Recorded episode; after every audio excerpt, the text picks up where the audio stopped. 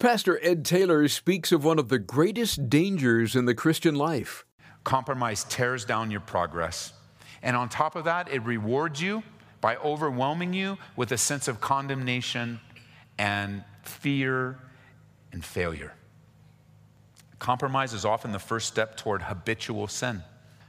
When you talk to a person that's backslidden and they come back to the Lord and you begin to think back with them and try to help them never do that again, it all started with some dumb little compromise. This is amazing grace. This is unfailing love. That you would take my place.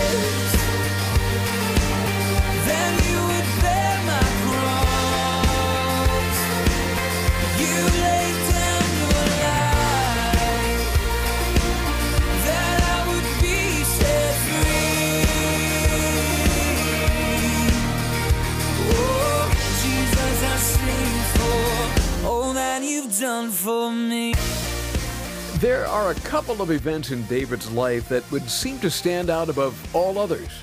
Perhaps the slaying of Goliath is one, and certainly the fall into adultery and murder would be another. We'll look at the latter today on abounding grace and seek to learn from David's mistakes so that we can avoid going down a similar path. We've seen many triumphs and successes to this point in David's life, and now, like so many of us, he makes a series of poor decisions. Pastor Ed Taylor observes how it all started with compromise. Here's Ed in 2 Samuel 11. Don't misunderstand God giving the facts with God's approval. Because as you'll see in David's life, God in no way approved of any of his actions. God was in no way involved, and David's not seeking the Lord. It tells me he one day got up and went outside. It doesn't say one day he got up and said, Lord, what would you like me to do today? He just got up and went, went outside, and something caught his eye, and you can, can read the chapter. You'll see that it, it leads to utter, absolute destruction. You see, God will use us. We see so clearly God getting the glory, treasure in earthen vessels, as we've seen through our studies, as God has put his treasure into earthen vessels so that the excellence, this is 2 Corinthians 4 7, that the excellence of the power may be of God and not us. This is the story of everyone that he's ever used, beginning with Adam and Eve. This is it. This is, this is the way it is. Some people had less mistakes than others, but the reality is, is we're all frail, we're all broken, we've all sinned and fallen short of the glory of God. And it's only because of God's grace that anything good comes out of our lives that brings him glory. Anything. The basis of God's choice is always contrary to human reason. He chooses people like Matthew, who was ripping people off, or Jonah, that was running away. He chooses Peter, who was not, not uh, afraid to deny, or those sons of thunder. What kind of nickname was that? Sons of thunder. They must have been very interesting characters. Just wanted to wipe people out in God's name, just calling fire down from heaven. God used them. He corrected them, but He used them. And it's true that God so often chooses unlikely candidates because he'll get all the glory and all the attention and all the credit. Listen to this in Isaiah 48, verse 11. It says, For my own sake, for my own sake, I will do it. For how should my name be profaned, and I will not give my glory to another? For my own sake. It's not God's desire that man get the credit. He doesn't want any man lifted up but his son Jesus Christ. So God will often choose people like David those that the world would reject, so that he'll get all the glory, all of it, and save none. Think of Moses. God used Moses. He's God's man, God's choice. For those of you reading through the Bible, you just finished reading about Moses.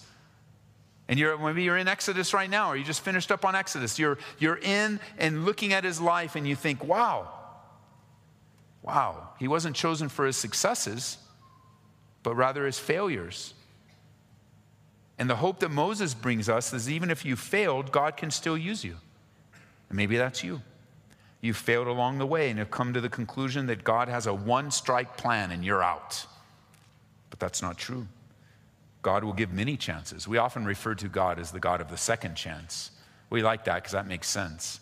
But it doesn't stop at second. God is ready and willing and able to receive you back. I always like to encourage people that, that I serve with that, you know, I love to work with people and I love to express grace. I, I, want, I, have, I have high hopes for even those that have failed. And, and I encourage them when I get the chance that, man, please don't do anything where I have no choice. Because there's a lot of things you can do where I have no choice. You know, in ministry, you can disqualify yourself, and, and I have no choice uh, because I'd have to stand before God if I made an exception. That doesn't mean we're not going to love you. It's not mean we're not going to be there for you. It's not mean we're not going to pray for you. It doesn't mean we're not going to meet with you. It doesn't mean any of the things. But sometimes in ministry, someone will make a choice that, that leaves me no choice. Leave me some options, and I'll take those options. Leave me some options, and I'll work with you. Leave me some options, but don't make a decision that you can't unmake. And in chapter 11, David makes a few decisions that he can't unmake. And yet, even in the sovereignty of God, God works with him. But his life was never the same. You want to be able to make your decisions so you don't stain your life, so you're not ever the same. And while you're still on this side of those decisions, consider David's life. Consider it as a warning. We see in David's life in the upcoming, chapters great failure Huge, supreme failure. If, if we were posting on Instagram, it would be an epic fail. Epic. It's, it's, not, it's one you want to stay away from. David commits adultery. Then he plots to have her husband murdered on the battlefield. And when that doesn't happen, he makes sure it does take place as a last ditch effort to cover up his sin. And for at least nine months, David refuses to confess his sins refuses to repent. And yet God still spoke to him and sent a messenger to him. And through the message, revealed to him his sin. And he then sought the face of the Lord and was able to make a new beginning. But, friends, listen carefully. We have the hope of new beginnings, and I believe God can do that. But listen carefully, lest you allow David's stupid sins to be the justification for your bad decisions. Because a lot of times I'll hear, well, you know, you got, look at him, he's doing fine. Look at her, she's doing fine. Look at David. God still used David. He's known as the. Yeah, but David lived with pain the rest of his life. He absolutely ruined his family. He destroyed his family through these decisions. David paid dearly for his sins. He suffered the consequences of his sins for the rest of his life. And so shall we if we rebel against the Lord. You see, God chastens those that he loves and seeks to make them obedient. The good things that we receive in life, we pay for in advance because God prepares us for what he has prepared for us. You know, the idea behind that is that you're storing up for yourselves treasure and the Lord is now working in you through obedience, and you get to enjoy the things in advance. Obedience now leads to blessings then. However, the opposite is this, and I'll quote this. I found this in a, in a commentary I thought was great, and I quote it The evil things we do are paid for on the installment plan, and bitter is the sorrow brought by the consequences of forgiven sin. You think of the consequences of unrepentant sin, but there are also consequences for even forgiven sin. And David is an is a illustration of that to us.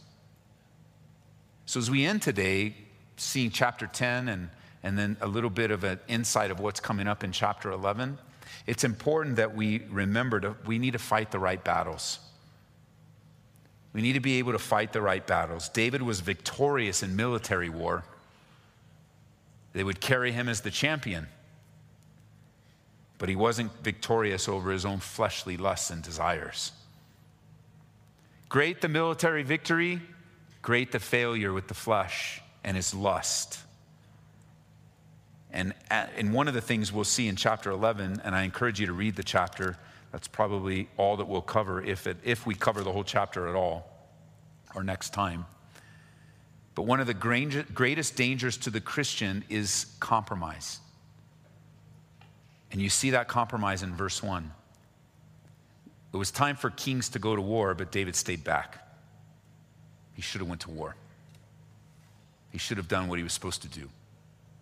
And that's the vocabulary of compromise, where you know what you're supposed to do and you don't do it. Sure, we could call that disobedience, but it's also a form of compromise. And compromise will always lead to more. The little concessions the small slip ups, times that we go against the Word of God, just a little, just a little. I know what mom said, I know what dad said, I know what the preacher said, but just a little because it doesn't really apply to me. Or the times that we go against our own conscience. The Holy Spirit in you, believer, and your own electrifying, I mean, enlivening your conscience. And you go, you know it's wrong, but you do it anyway. You know you shouldn't, but you do. The times where we rage against wise counsel, where you have people in your life saying, don't do it, don't go there, no. And you're asking, finally finding someone go, oh yeah, go ahead. They're probably in compromise themselves. The times that we know that I shouldn't, but I do. I shouldn't, but I will. They've taken down the strongest of Christians, those little decisions. How this mighty have fallen. They've sapped the strength of many others. You see, as we grow in the knowledge of Jesus Christ, we change. And we desire more of the things of God. And when we compromise, we take that progress, and at the very least, it arrests our progress and at the most, it puts us on a path away from God. The Bible says we're becoming more Christ like, more holy, more pure. And with this growth and strength in your life that some many of you are experiencing, go, yeah, I'm a different person since I gave my life to God. Yes, I'm a different person since I was born again. Yes, things are different, Ed. You're right. If I wrote that book, I would leave out that chapter because I really, I'm not proud of that time in my life. I, I don't even know that I would want to. I'm not in a place where I want to share my testimony right now. That's just where you're at because you look at your life and you're just like, man, I wish that chapter wasn't even there. Things have changed. But because things have changed, you have a new temptation in your life, and that temptation is to compromise. Now, we're not talking about the good kind of compromise, because you know there's a good com- kind of compromise when you come together and you're at odds with one another and you both choose to meet in the middle. That's not what the Bible's talking about. Meeting in the middle and making peace, the Bible says that's a good thing to make peace in a biblical way. Of course, you want that. This type of compromise is you know what you need to do and you don't do it or you know what needs to be done and you choose not to. Your resolve gets weakened. Compromise tears down your progress. And on top of that, it rewards you by overwhelming you with a sense of condemnation and fear and failure. Compromise is often the first step toward habitual sin. When you talk to a person that's backslidden and they come back to the Lord and you begin to think back with them and try to help them never do that again. It all started with some dumb little compromise, some little thing that they saw at the moment as no big deal, and the enemy saw it as an open door to enter in and wreak havoc in a person's life. That little flirt, that little wink, that little talk, that little website, you know, I, I, could go on and on with the type of things that are always knocking at your door Instead of just stopping and resisting and establishing holiness in your life, you compromise. And it's wrecking the church. It's wrecking our church. It's wrecking the church of Jesus Christ. And it always brings a black eye to the name of Jesus Christ. And unfortunately, compromise will always be with us. It shouldn't surprise us to find that it's the enemy that needs our attention that we need to resist the enemy and resist the devil and he'll flee. But he's always wanting our attention. It's really a constant attack of the enemy in our lives. Go for it in Jesus' name, but don't go too far. You know, go ahead, do the Christian thing, learn the songs, buy a Bible, learn the words. Just don't get too radical. You might even be surrounded by people they go, oh, that's good. You got religious. You got spiritual. You know, I'm spiritual too. So I'm spiritual this way. You go to church. Oh, that's good. You're spiritual too. But then you begin to talk to them about the absolutes of life. And you begin to talk to them, no, I'm not spiritual. No, I'm not spiritual like you think it is. I, I just read my Bible. And did you know it's in the Bible? Jesus said that He's the only way, the only truth, the only life. And nobody can come to the Father. Did you ever know that Jesus said that? Oh, you're a Jesus freak, man. You're not, I'm not into that you're so judgmental and you're, you're such a bigot. And like, whoa, whoa, whoa, whoa. And what'll happen? People start calling you names. Some, for some of you, just being called names is enough to cause you to compromise. I don't want to be called names. I just want to go to work. I just want to work and just get along with everybody. But because now you're afraid and you're in fear, you just want to kind of bypass all that. Now, what are you talking about? Well, you're talking about what they want to talk about. And what are they, what are the spiritual people at work like to talk about? Junk and sin. And then you get in it, and then you're in on the gossip, and then you want to know what's happening with these guys and what's happened over here. And, and before you know it, you're a believer born again, but you're living like an unbeliever. Why? Just a little bit of compromise, just a little decision. It was time for believers to stand up for what they believe at work, but you decided to send somebody else to do that, and you hung out at the water cooler. If you guys still have a water cooler, but you hung out where in the cube farm and talked about all the kind of stuff that everybody talks about and didn't edify yourself. And now you're defiled and you're in. Why? Well, because somebody called you a name. That's why. A name that, if they call you Jesus freak, is actually a good thing to be called. So, yeah, you know, I am pretty radical. I, I mean, you might call it radical, but I'm just telling you, I, I live for what I believe in. My God gave his life for me, and, and I, I didn't mean to offend you. I, I mean, I'm sorry if I offended you, but I was just telling you what Jesus said. I was just telling you, this is what I'm reading in my Bible. You asked me what I was doing this weekend, this is what I was doing. I was reading my Bible. And compromise as you meet folks, and, and compromise will make you weaker. And you all these accusations, shunning. You know why they're calling you names? You know why they're pushing you into a corner? You know why that they might even say, "Where are you going?" I'm going to church. And why are you always at church? You're in a cult, man. You're in a cult. I remember I, I, I, had people, my parents thought I was in a cult for a while. I'm like, no, man, I'm reading the same Bible you are, mom. This is what it says. Is you should come with me no, no, you know. Eventually they did. But they, I know my parents, they were just waiting to see if this was legit or if I was just into something else that I would be out of sometime soon. And eventually they did come to church with me, and eventually they did rededicate their lives, and eventually the Lord did a great work. Eventually, my dad was calling me here in Colorado, asking me Bible questions. That's crazy. We used to watch All in the Family together. That's what we did. Johnny Carson. We did not talk about the Bible in our house. But to have my dad have a whole list of questions.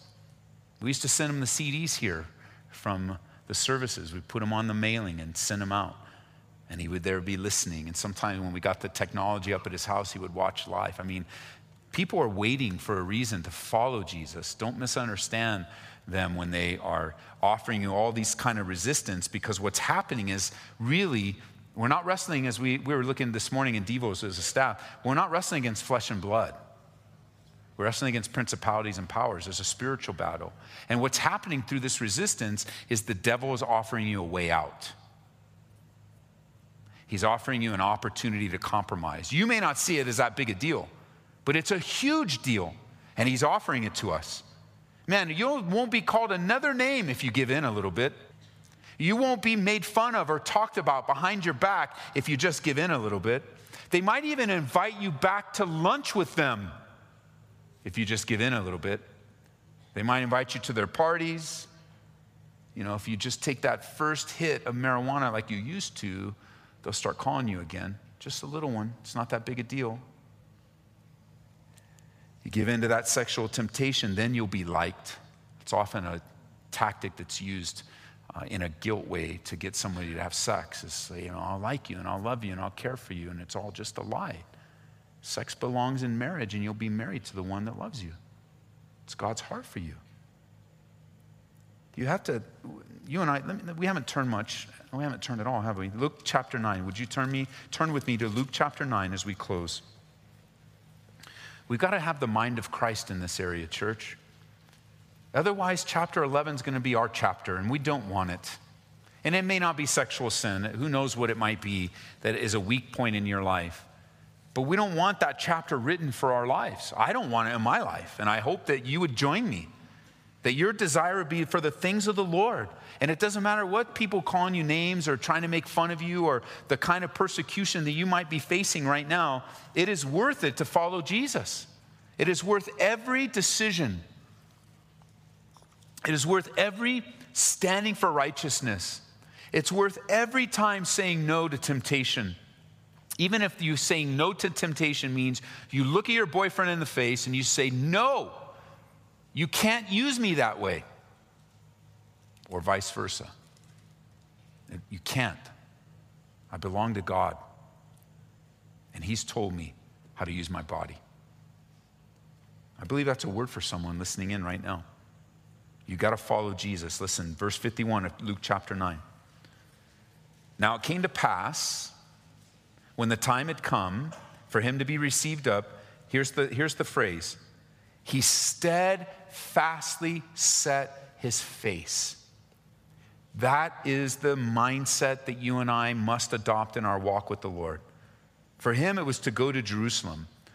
But ultimately, it was, we learned in John, he steadfastly set his face, he steadfastly set his face to do the Father's will. That's what he says. He says, I always do the things that please the Father. And it requires a steadfastness.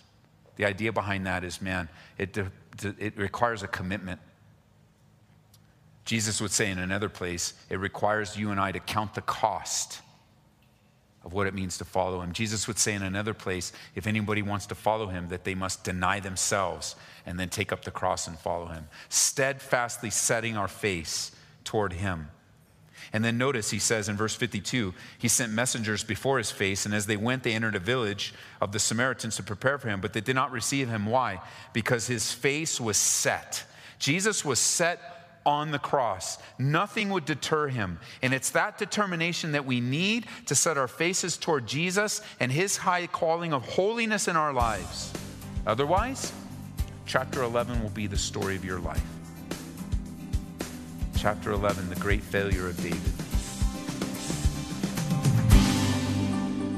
Pastor Ed Taylor on how to stay out of trouble. And this is Abounding Grace.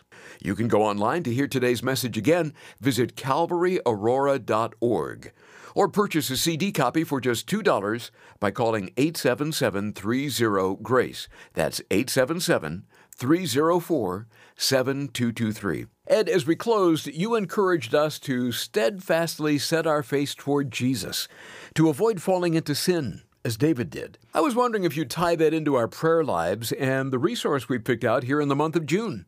The resource that we have this month, Larry, Radical Prayer by Manny Mill, is a must read. And I know reading books on prayer can be very condemning, or, you know, you could feel condemning. The author's not trying to do that, or very convicting for sure. But Manny, he shares his own life story. And Manny and I have become good friends. He is the real deal. And he has a passion for prayer. And primarily his ministry is going into the prisons and ministering to those that are in prison because that's part of his testimony. But man, prayer is so important. And, and immediately when we choose to pray, whether we sit down to pray, whether we pray over a meal, whether we pray while we're uh, driving, whether it's a quick prayer, short prayer, long prayer, we are automatically turning our attention toward God and putting the circumstance in our life. If we're truly praying, we're putting the circumstances in our life in the right context. And so, increasing our prayer is going to increase our attention and our focus on the things of the Lord. So, please do get this book. It will bless you. It radically changed my whole perspective and just grew me uh, in wonderful ways. And I'm so grateful to be stirred up in my prayer life, and you will be too. We'll gladly send you a copy of Radical Prayer when you support Abounding Grace today with a gift of $25 or more. We can be reached at 877 30 GRACE or go online to calvaryaurora.org. Here at Abounding Grace, we're thankful to the Lord for the opportunity to share the word all over the country. But we can't do it without the support of our listeners. If you'd like to stand with us, please call toll free at 877 30 GRACE or turn to calvaryaurora.org. Here's what's coming up next time on Abounding Grace. The way to stay strong, or I should say be strong, the way to say stay strong is to pour yourself into what is good.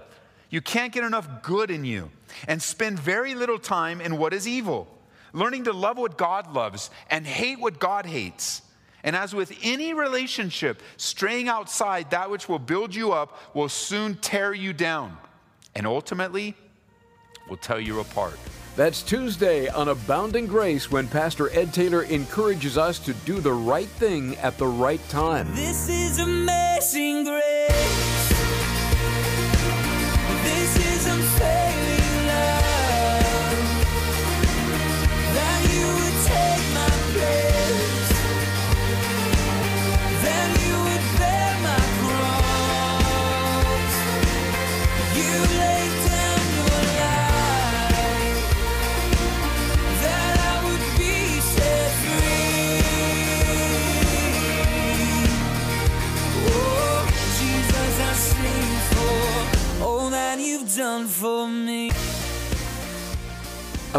Grace with Ed Taylor is presented by Calvary Chapel, Aurora.